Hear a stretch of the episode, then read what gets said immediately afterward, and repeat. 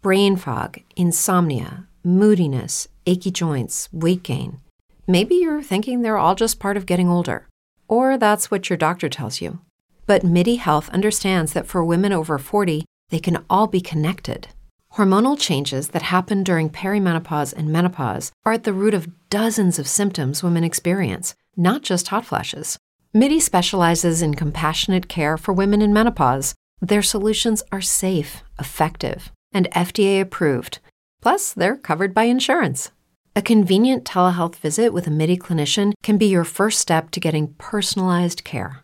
They'll tailor a treatment plan for your symptoms and health history so you can get back to feeling great.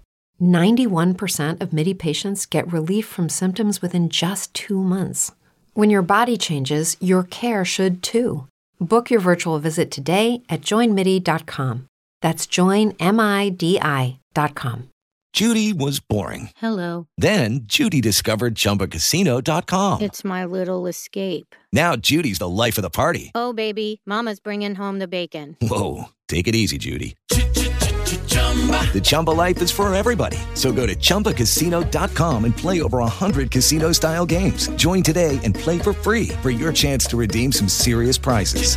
chumba ChumbaCasino.com. No purchase necessary. Void where prohibited by law. 18 plus terms and conditions apply. See website for details.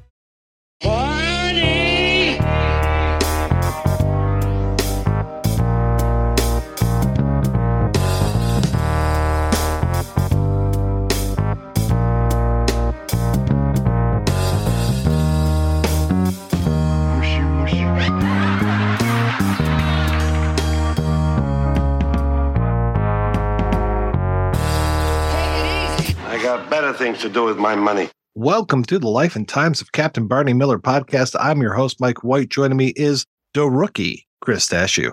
It's mutated DNA and it's in the sewers. But nothing could, could survive in the sewers of New York, right? Not turtles or alligators or other things. Chuds. I was waiting for a giant alligator reference, but yeah, okay. right. Sure. Me too. Me too. I was I was waiting for that as well. On this episode, we were talking about three episodes of the original Barney Miller show. Not that there were any remakes, thank goodness. We are talking about the DNA story, which aired originally December 13th, 1979. The Dentist, which aired originally December 27th, 1979.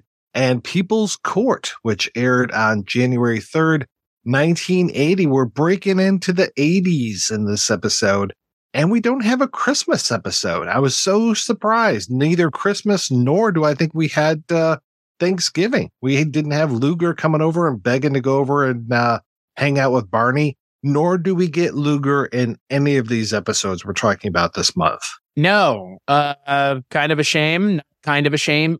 A shame. He's a welcome presence. I will say of all the cast members going into the 80s that look like they are ready to be in the 80s, there really is only one, and that's uh that's Harris.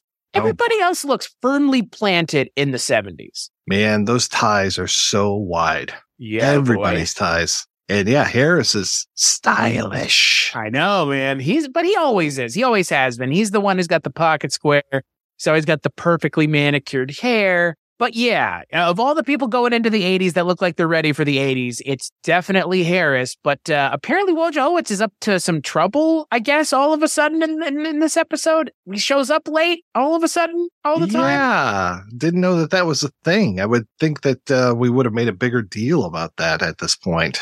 I Mm-hmm. mean, he was late way early on, back when I think he was banging Wentworth, or maybe it was somebody else he was banging. Definitely wasn't Wojo's girl, though we, we try not to talk about that episode around here, For those episodes. That's like the Voldemort of this show. Just don't Yes. mention it. Good yeah, no, he's late, and uh, Barney goes out and takes the call instead of him.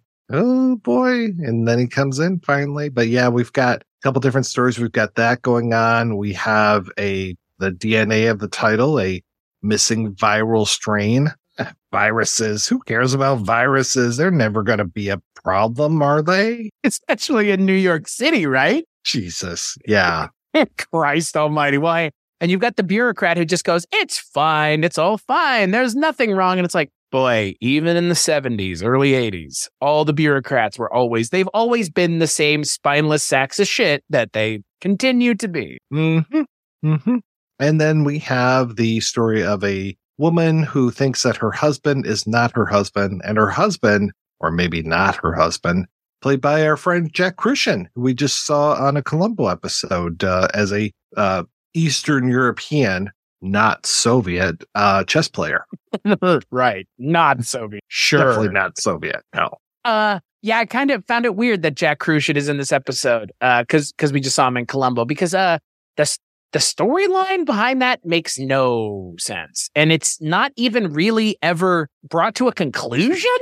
No, it's really weird the way that they do that. What it gives us is two really good jokes about did you check the house for pots? Yeah. Uh, well, and also it gives us something that we haven't gotten a whole lot of: the inside of the bathroom. I've never seen the inside of the bathroom. Okay, is this the first time then? I thought this might have been maybe the second time, but for sure I was like, okay, she's going into the bathroom and Harris is going into the bathroom. Are you telling me that we're going to see the inside of the bathroom of the precinct for the first time? Oh my God. We're going to see a corner of the Yeah, fair.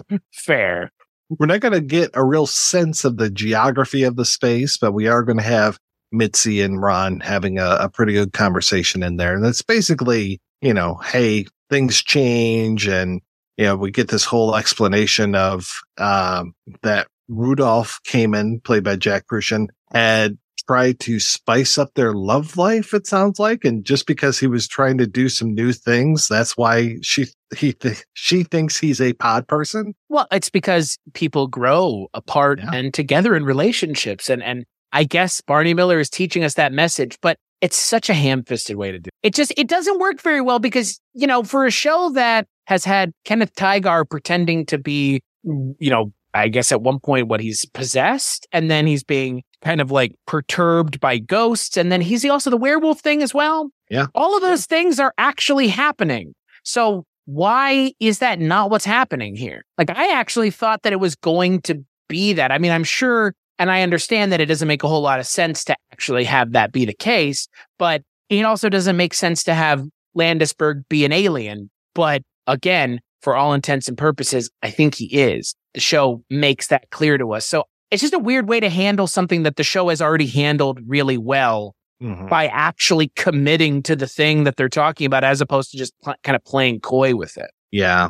I found it funny because uh the Philip Kaufman remake of uh Invasion of the Body Snatchers was released almost a year to the day prior of this episode coming out. It came out December 22nd, 78 and then this one comes out this is our our first one of the month so we're like mid month of December but yeah, I was I was very glad that it was very it, it was kind of timely. I would say that it was a better reference than the "May the Force be with you" that we had a few episodes ago. Well, well, given that that's a reference that still lands in 2023, I, it's best kept far away from. Yeah, Yeah, yeah. No, I, I did laugh when it was they did the pod people thing twice. Like I, I did, I did get a good chuckle out of that. well, especially that Harris does it the first time. He thinks it's hilarious. I think it's hilarious, and then Barney does it, and then Harris shames him for asking. Yeah, because he already made that joke. about.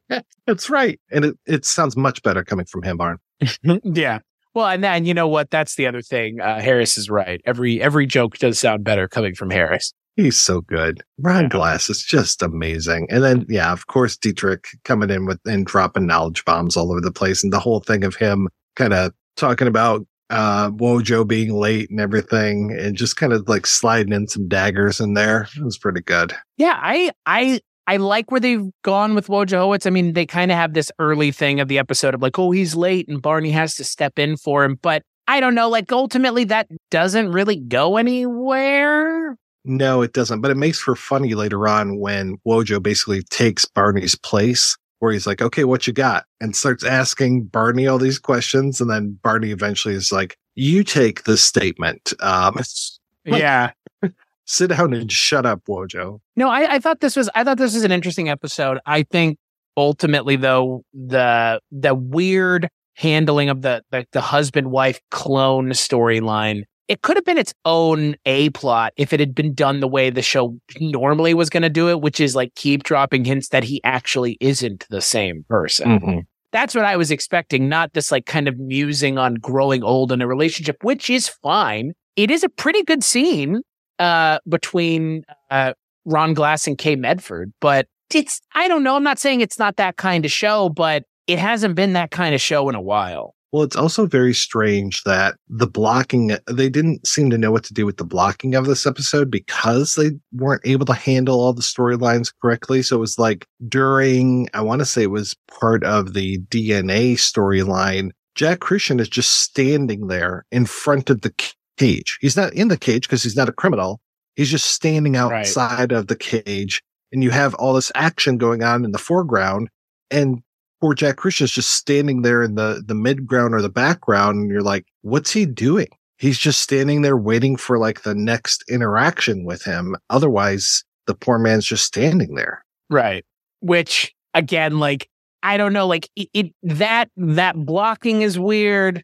The way they handle it is weird. The fact that it, the fact that it is Ron Harris and her Mitzi came in the wife in the bathroom and now Barney is also kind of weird because it's another opportunity to be like Barney can step in and diffuse the situation because he can speak to relationships and people growing apart because he's dealt with that with mm-hmm. Barbara Barrie who's you know on the show ostensibly still like again again like there there was an opportunity to lean on the things that we already know and instead they like I mean I'm not saying Harris isn't the right person to have that conversation but why Harris? Because right, Barney right. makes more sense.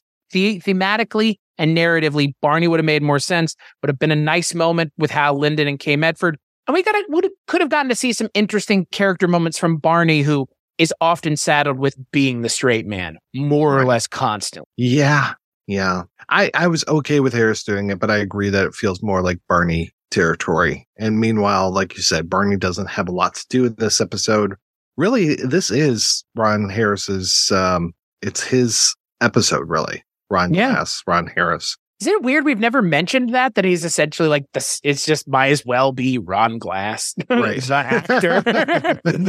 I don't know. Like, I, I kind I, every time I look at it, like, he's the only one that really stands out as mm-hmm. like, it's just, yeah, he's just Ron Harris. Do you know what the other weird thing is? Is that this is a December episode. And according to earlier this season, uh, Dietrich is supposed to be at that Goethe festival where they had just have a blast because remember, um, Harris was trying to go to Wyoming on that yes, ski trip. Yes, yeah. yes, yes. And here we are. It's, uh, you know, this, they, uh, what was it? He always takes his vacation between December 2nd and 15th. And here we are, guys. They're both at the station. So, uh, I'm going to have to take to Twitter and complain now.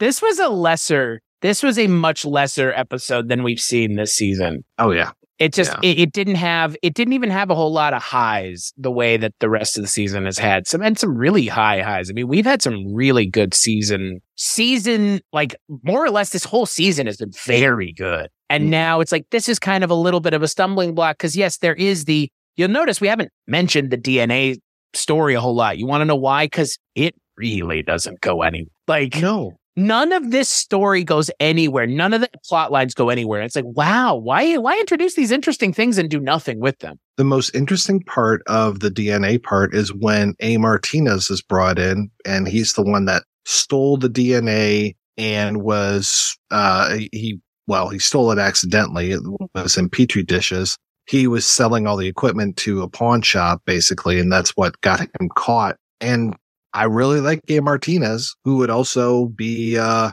on the TV show Whiz Kids that I keep talking about, him oh, and Max yeah. Gail. So a little reunion coming up there. I think that was in 83, 84. So, but he was, I can't see him being a kid in that. He must be like a police detective or something with Max Gail. So, cause he, it, he looks, he's not old in this by any means, but he's definitely not a teenager in this. No. I honestly found like the idea like that they had to further complicate the DNA story by having it be, oh, it's a guy who stole it and then threw it. It's like, eh, yeah, it just kind of nothing in this episode worked as well as the initial idea did on paper. Like the execution really faltered, which is surprising because Barney Miller tends to not falter this hard, especially when it's going in new territory that they haven't covered. It's not like this is yet another story about you know, sex workers or strikes or Mhm. something. This is something completely different. And it, yeah, yeah, it's really rings hollow, unfortunately. I want to say that the dentist is a lot stronger of an episode. Um, I like the whole, well, th- there's a couple different, obviously, a couple different storylines going on in this one as well with the dentist. The, let's say B or C plot with Arthur Malet back and having him play fart noises with his hands like, uh, he was in Weird Al's band or something. Didn't really do much at all for me. Um, Uh, I can't believe how much fucking like mileage they got out of that. right, right. Because you know what? They lot. didn't get any mileage out of it, as far as I'm concerned. Like they think they got a lot. I am here to tell you they didn't. No. No. The best part of the episode is the titular dentist and having uh, Jenny O'Hara show up as a special guest. And gosh, I kind of wish that she would come back more often because she was terrific. She comes in as Sergeant Holly Schofield and she is there to and I didn't under, understand at first, actually, when she showed up. I was like, what is this person doing? She just shows up, gives Bernie her folder with her uh, assignment and all of her commendations. And you're like, oh, wow, she's, she means business because she doesn't crack a smile at all at first.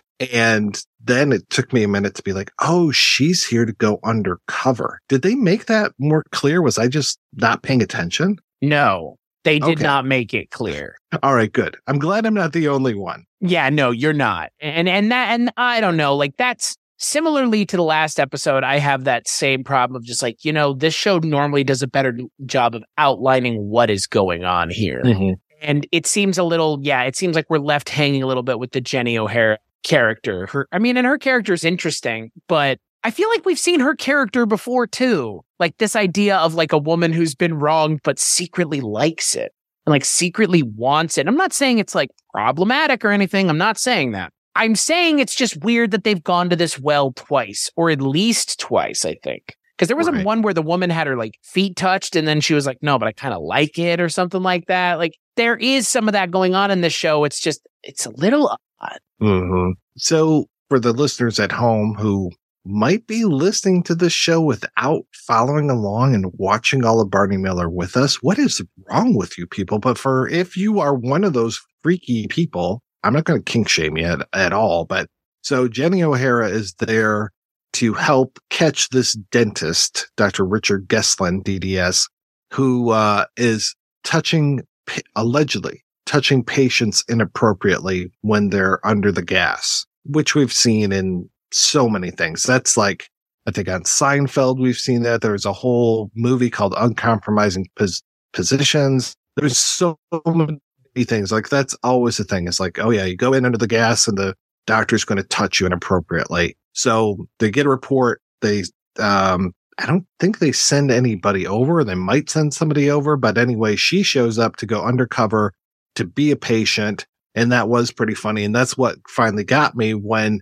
uh, Barney asks how her, her dental record is. And she's like, Oh, I've got two cavities and whatever. And I'm like, oh, okay, now finally I understand what's going on. She goes over, gets put under, gets some dental work done, comes back to the office. Nothing has happened. She's very disappointed that nothing has happened, feels like a failure, goes into, or, or also like, oh, the dentist is fine, goes into Barney's office and it's pretty much hitting on Barney because she is just totally whacked out under the gas. I've never had gas affect me this way. I mm. don't know about you. No, this is the way it affects you in the movies, as they would Ah, okay. In the, in the movies. Yeah. So then they get another complaint and that really ticks her off because she thinks, why wasn't I good enough? And then when the dentist actually comes out, comes to the station, is arrested, she point blank asks him what's going on and he never touches anybody on their first appointment. So, ba-da-bum. Yeah. Uh, kind of reminded me of there. There's an episode of It's Always Sunny in Philadelphia where Mac is like went to a teacher from high school. Is like, why didn't you molest me in high school? and it had that same vibe of like, I don't know. This didn't. This didn't. I'm not saying it didn't work. It's just that's a really weird thing to do with a female character. It is. Male character, I can see like playing it for laughs, but a female character, like, because again, Jenny O'Hara is really good in this episode She is. So that's the thing. It's like it's just it's just a weird it's just a weird story beat. It's not. I mean, again, like you mentioned, it, it's been it's been in plenty of things. So You know what's really weird, Chris, is that we have seen the actor that plays the dentist before, Oliver Clark, who I love. He he was fantastic on MASH. He was also the dentist in the Twilight Zone 85 segment, Tooth and Consequences. The one with uh, Kenneth Arnold, yeah, How weird is that? pretty weird. Yeah. It's he's. I'm not saying he's not given a lot to do here, but it's like it's one of those things where until they say that's what he's doing, they just kind of they lead on that's what's going on. But it could have been one of those things where he isn't doing anything, but then it turns Right. out, oh, he actually is. Well, and the thing is too, I'm just like, why? Why do you do this? Why, you know, do you have like, is that just your kink or do you, do you have a speech where you're just like, oh, I see these helpless women and I just get so turned on or something, you know, I, This show's I not in, this show's not interested in asking those questions. Nice. Ha ha ha ha ha. Women being sexually assaulted while while under the gas. It's just yeah. it, Or yeah, by it- their husbands. Yeah. yeah. It's it's strange. And yeah, can we talk about Arthur Malet for a moment? Sure. Please, for the love of God, what were they thinking? I know that this was a thing at the time. I know that there were like fart hand musicians Mm-hmm. right? Which was a thing. Like, I get it, but that probably needed to stay on the Carson show and not in a narrative show where you keep doing it. And look, I I know that people probably would say the same thing about um, what's the actor who does the the thing from Spaceballs. That's, that's like I understand Oh, that certain Michael Winslow. Yeah. Winslow. Yeah. I get that noise things can be a little much for some people, but I don't know. Like it, it's it's such a one note gag throughout the entire episode. Like it's it, it it never goes further than the one note. Like it really never does, and it's so shocking that they give it so much time on screen too. Well, it's weird because that story and the dentist story, both of those take a back seat to the real stories that are going on in this episode, which is Barney is about to lose his apartment. They're going to turn it into condos. Right. And Harris has gotten the, actually, I think Harris getting the book cover was the previous episode we forgot to mention. Uh, Is that right? I think he gets the book cover in the last one and then in this one, or, or am I mixing these up? the woman makes the joke about the smutty title, and he's like, "I think it's The in it's pipe. it's it's in this. It's in this episode." You're right. Okay. Oh, okay. All right. Because isn't it Jenny O'Hara who says it? Oh, I take it back. The, the whole thing with Barney's apartment is, is the next episode. Okay. So it's the cover for this one. So yes, it's Jenny O'Hara makes a remark about it. There's the whole thing of his author photo with the pipe. There's him calling the publishers like crazy and trying to be an asshole to them to get them to redesign the book cover. Right. That's right. So this is the whole thing. So we we're covering like you know I was making fun of the last episode for not having the continuity of the vacation in there, but here we have continuity from this episode, the next episode with blood on the badge, or what's he call it, Bob at one point. Yeah. Well, I like I like that Bob. Harris is smoking a pipe on the back of the magazine that has his book. So good. It's Yeah. ridiculous. yeah, and everybody has to call him on that. Like e- e- even trick. Did you get to keep the pipe? I actually, I will say it's kind of interesting. Yeah. Dietrich seems like a lesser presence in these two episodes, at least. Yeah, it's really the next episode, People's Court, where he gets to shine a little bit more. But it's very interesting because it is that whole storyline with Barney. So Barney's losing his apartment. They're going to be turned into condos. Can he buy the condo? Well, what did he say? It's like 115 or 125 thousand dollars, which even in today's money, I mean, that's kind of crazy how pricey Yeah. it is. I can't im- even imagine 1980 how much that would have been because we are here at- in 1980 now. Jesus. And this is before Reaganomics. I mean, the whole housing industry is just going to explode. But anyway, um, That's a lot of money. It's a lot I don't know. I don't know how Barney could afford that. I'm trying to remember how much I paid for my house. I mean, I'm still paying this sucker off, but it's essentially four times. So it's like four hundred thousand dollars because the value of a dollar from then to now is about three dollars and eighty seven cents. but at so, the same like- time, it's New York City. So Right. So add like six x. So yeah, like exactly. Add two more zeros to that. I don't know in what universe Barney could afford an apartment, but maybe the one where he's the police commissioner. right. Yeah. Or he's taking graft. Uh, hello, internal affairs. Uh, Right. right. I mean, Scanlon's going to have a great time when Harris starts making those, uh, all that bank he's talking about, which I'm sure is going to blow up in his face. And I thought for sure it was going to by the end of the episode. No, they're really drawing this out. Yeah. which I'm I'm good with. Like I I, I wasn't expecting there to be an underlying storyline in Barney Miller, but there is. Yeah. and I'm cool with that. Frankly, Well, it's like nice it how- didn't need it, but I'm glad that it's there. And it's nice how Barney's storyline is playing off of Harris's storyline. So Harris is there. Apparently he's happy with the cover of the book now. And especially he's happy because he's getting all these projections of how much it's going to sell.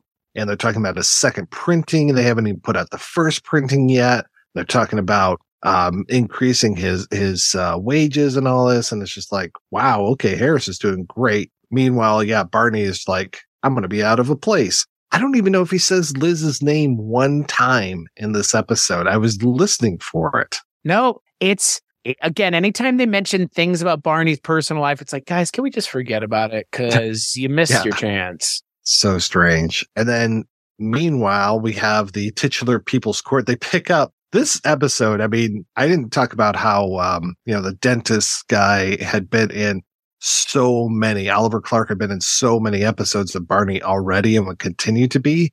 But this one, we've got so many returning character actors here. So Michael Tucci, the world's oldest teenager, showing up as Danny Rizzo. And I just kept thinking, that's, that's like mixing uh Stockard Channing and John Travolta's characters together, I think, from Grease suddenly becomes Danny Rizzo.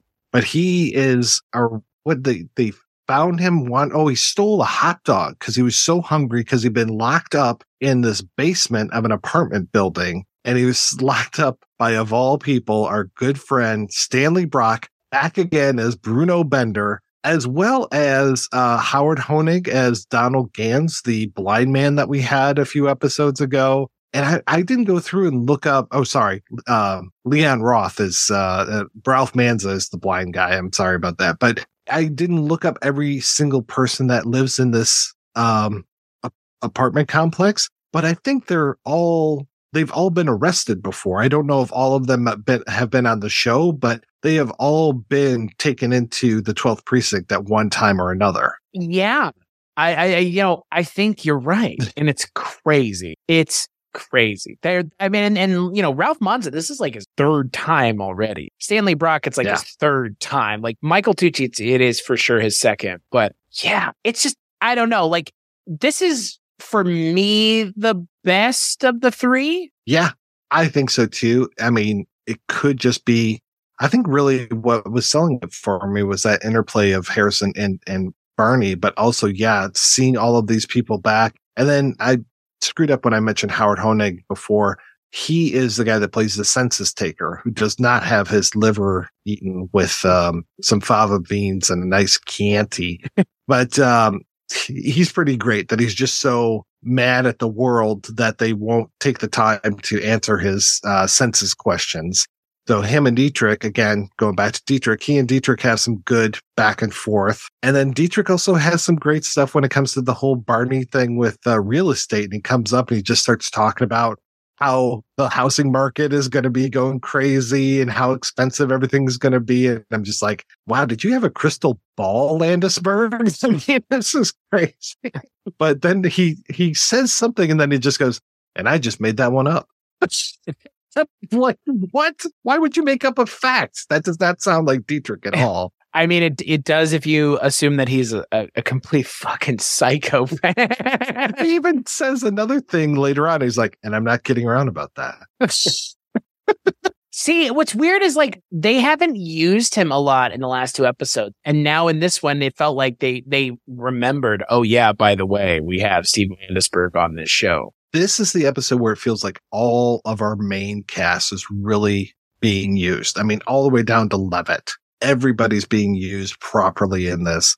And I think part of that is to your point, all of these character actors coming back, having so many people to interact with you're going to get some, you know, good interactions with the guys from the actual uh, precinct, but they're really interacting with each other. It's more of the five guys kind of going back and forth. Yeah, five guys and, and just kind of like creating jibes and, and gags with each other while you have all of these other people around. Yeah. And I mean, there were plenty of people in the last two episodes, but I don't know. This one just felt different. And God, isn't Rod Colvin has been on this show a bunch too? Like, isn't it literally everybody? Yeah. I mean, it was a who's who of, of people that have been arrested before Oh, or people that have just been on here. I mean, these are all familiar faces. Yeah, that's and you know what though, like, and that for me is the the thing that does stand out about this episode is Mhm. just that like that weird confluence of all of these character actors who have. I mean, I guess I'm trying to think who else should have been on this episode to make it like as as replete with people as possible. Obviously, the two gay characters. Um, or the woman whose husband was a cat burglar. Uh, yeah, she's got the real kind of weird voice when she talks. She's Yeah. not Candy uh, Azzara, but she's got kind of that thing. Yeah. You know Yeah. what I'm talking about. Yeah. Yeah, yeah, yeah. Man. Yeah. 'cause I'm trying to think who else. Um, I guess so. Oh, he was on the last episode we talked about the, the eyes, Don Calfa. Where's he Oh at? boy. Yeah, yeah. Yeah. Or, or, or Tigar, get him in there. Yeah. I want to say that the guy, remember when they had the open house and he just kind of wandered in? He was like one of the homeless guys. Yeah. I want to say he might be coming back pretty soon. I thought I saw a thumbnail with him in it and I was just so excited. Well, I'm glad that Stanley Brock came back. I mean, I'm a he's he's just so fun every time. Every time he shows up. I mean, yeah, but I only really ever think of you know from U from UHF, obviously. Oh God. I think of him, him from that and from uh, Amazon Women on the Moon, where he's getting carpet stapled to his head and he just is so happy about it. I will be watching that movie later this month. Oh, nice. And in that same segment, you've got Joe Pantoliano doing the I like this company so much, I bought it. I thought we refer to him uh, by his name he's known by in the industry, Joey sorry. Pants. Joey Pants. Yeah. Joey Yeah. That's Christ. I, I've I've written letters to Joey multiple times trying to get him to respond to interview requests. And it's probably because he's not responding, probably because I'm calling him Mr. Pantoliano instead of Mr. Pants. Well, Joe Joe Pantoliano is one of a handful of people who have responded to me on Twitter. really? I post I posted something about how funny I thought it was that he was in Congo. Because Oh, he's in. Congo for like five minutes, right? When they're at the air the airport. And uh and he was like, I forget what he said. He liked it or responded or something. But that was him, Penn Jillette, and um like one or two other people. But Joey Wow. Pantoliano, yeah. And Alex Winter was one of the other ones. So yeah, Joe Pantoliano. Um Joe, Joey Pants. Joey Christ. Pants. He he would be too young to be in this show, right? Um, he could be a young punk. I mean, this is just a few years south of um uh running scared where he uh was in there as a like a what was his name? Snake was his name and he had this like multicolored stuff. I mean, he's already losing his hair at that age and it's just like looks really pathetic with that, but I think that's part of the joke. Yeah, because that's the other thing, and you kind of mentioned it at the opening of the episode. I'm wondering, you know, now as we're kind of coming towards the end of this season, and we're going to be firmly in the 80s in the next season, if we're going to start seeing some like more recognizable 80s character actors in the show, Oh yeah. Or if it is just, I mean, like I'm not saying it's a bad thing, like Stanley Brock, Ralph Manza. I'm not complaining about, it. but I think that would be interesting because you know this show is still firmly feels like a 70s show, like. Again, like everything but Ron Harris. Right. Great. Ron Carey will never not feel like he's in the 70s. So just the way he looks and the way he dresses and the way they dress him in this show. So, and that hangdog look. But, uh, Oh, yeah. y- yeah, I, I think when this show works, which it works very often, it works really well. And this episode is a very good example and a strange example of we're throwing everything at the wall and it works like gangbusters. Yeah. This, like you said, this is the most solid of all the episodes we watched for this one. Yeah. And look, you also get more Levitt being a completely obnoxious character. Like, and Exactly. and I'm, I'm here for it, Richard, if you're listening. So Otto, if you're listening, And I I do appreciate that they were so confident that we were going to like Levitt, but this has been the season where I have 180'd on Levitt, and it has been pretty much every time he's on this show now, he is a welcome presence. And for sure in in the first and third episode because he was only billed in the second one. Again, MVP for this season, Noam Pitlik, and yeah, these um, you know a lot more uh, Frank Dungan and uh, Jeff Stein. Uh, they did both the dentist and People's Court. And then it was Rich Reinhardt and Jay Brasher um, for the DNA story. So uh, luckily, we're coming back to Tony Shaheen character. Uh, sorry, Tony Sheehan territory next month, Chris. So that'll be great. Yeah, that that was the other thing that I kind of noticed as well is the, the the team behind some of these episodes this this episode were it's not that they weren't good. It's just that the, I don't think they had the same level of confidence that the main kind of, I no one say writer's room, but groups that we've seen show up plenty of times. Oh, they yeah. really have a, a, a, a, they have a really strong hold on those characters. And when people come in and they don't, they have things like Ron Harris talking to a female character in the bathroom when it should have just been Barney. And it's like, it's just because you're not as well versed in the, the character kind of dichotomy as someone who has written for the show plenty of episodes. So we will be back with those next month. Until then, Chris, what are you working on?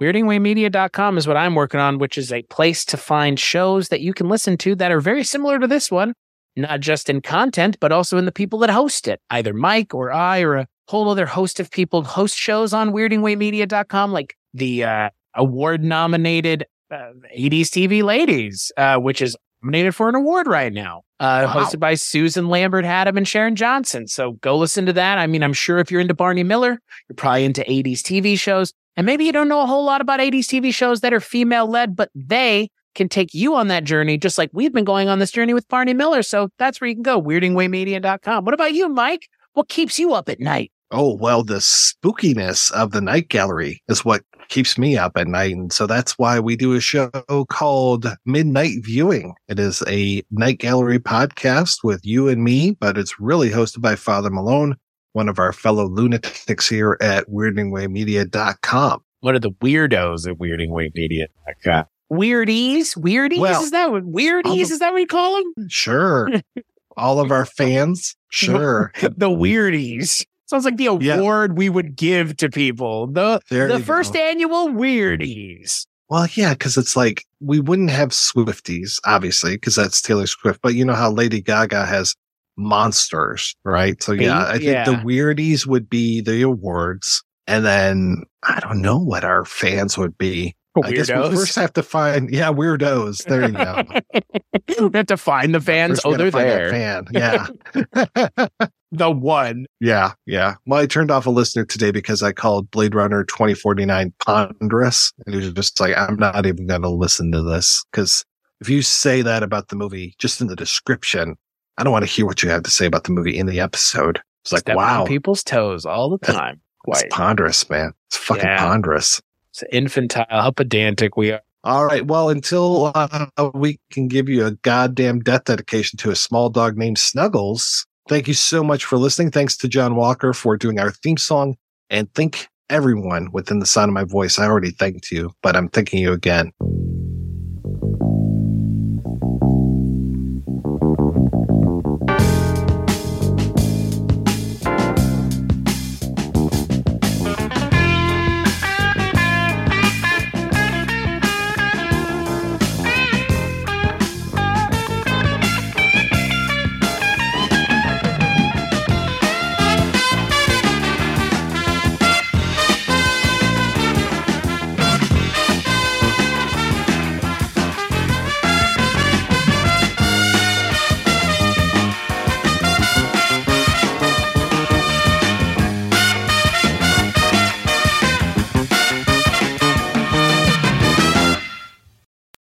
Lucky Land slots, you can get lucky just about anywhere. This is your captain speaking. Uh, we've got clear runway and the weather's fine, but we're just going to circle up here a while and uh, get lucky. No, no, nothing like that. It's just these cash prizes add up quick. So I suggest you sit back, keep your tray table upright, and start getting lucky. Play for free at LuckyLandSlots.com. Are you feeling lucky? No purchase necessary. Void where prohibited by law. 18 plus terms and conditions apply. See website for details. Grand Canyon University makes earning your degree possible with over 130 academic programs for traditional campus students, with more than 80 bachelor's programs offered online.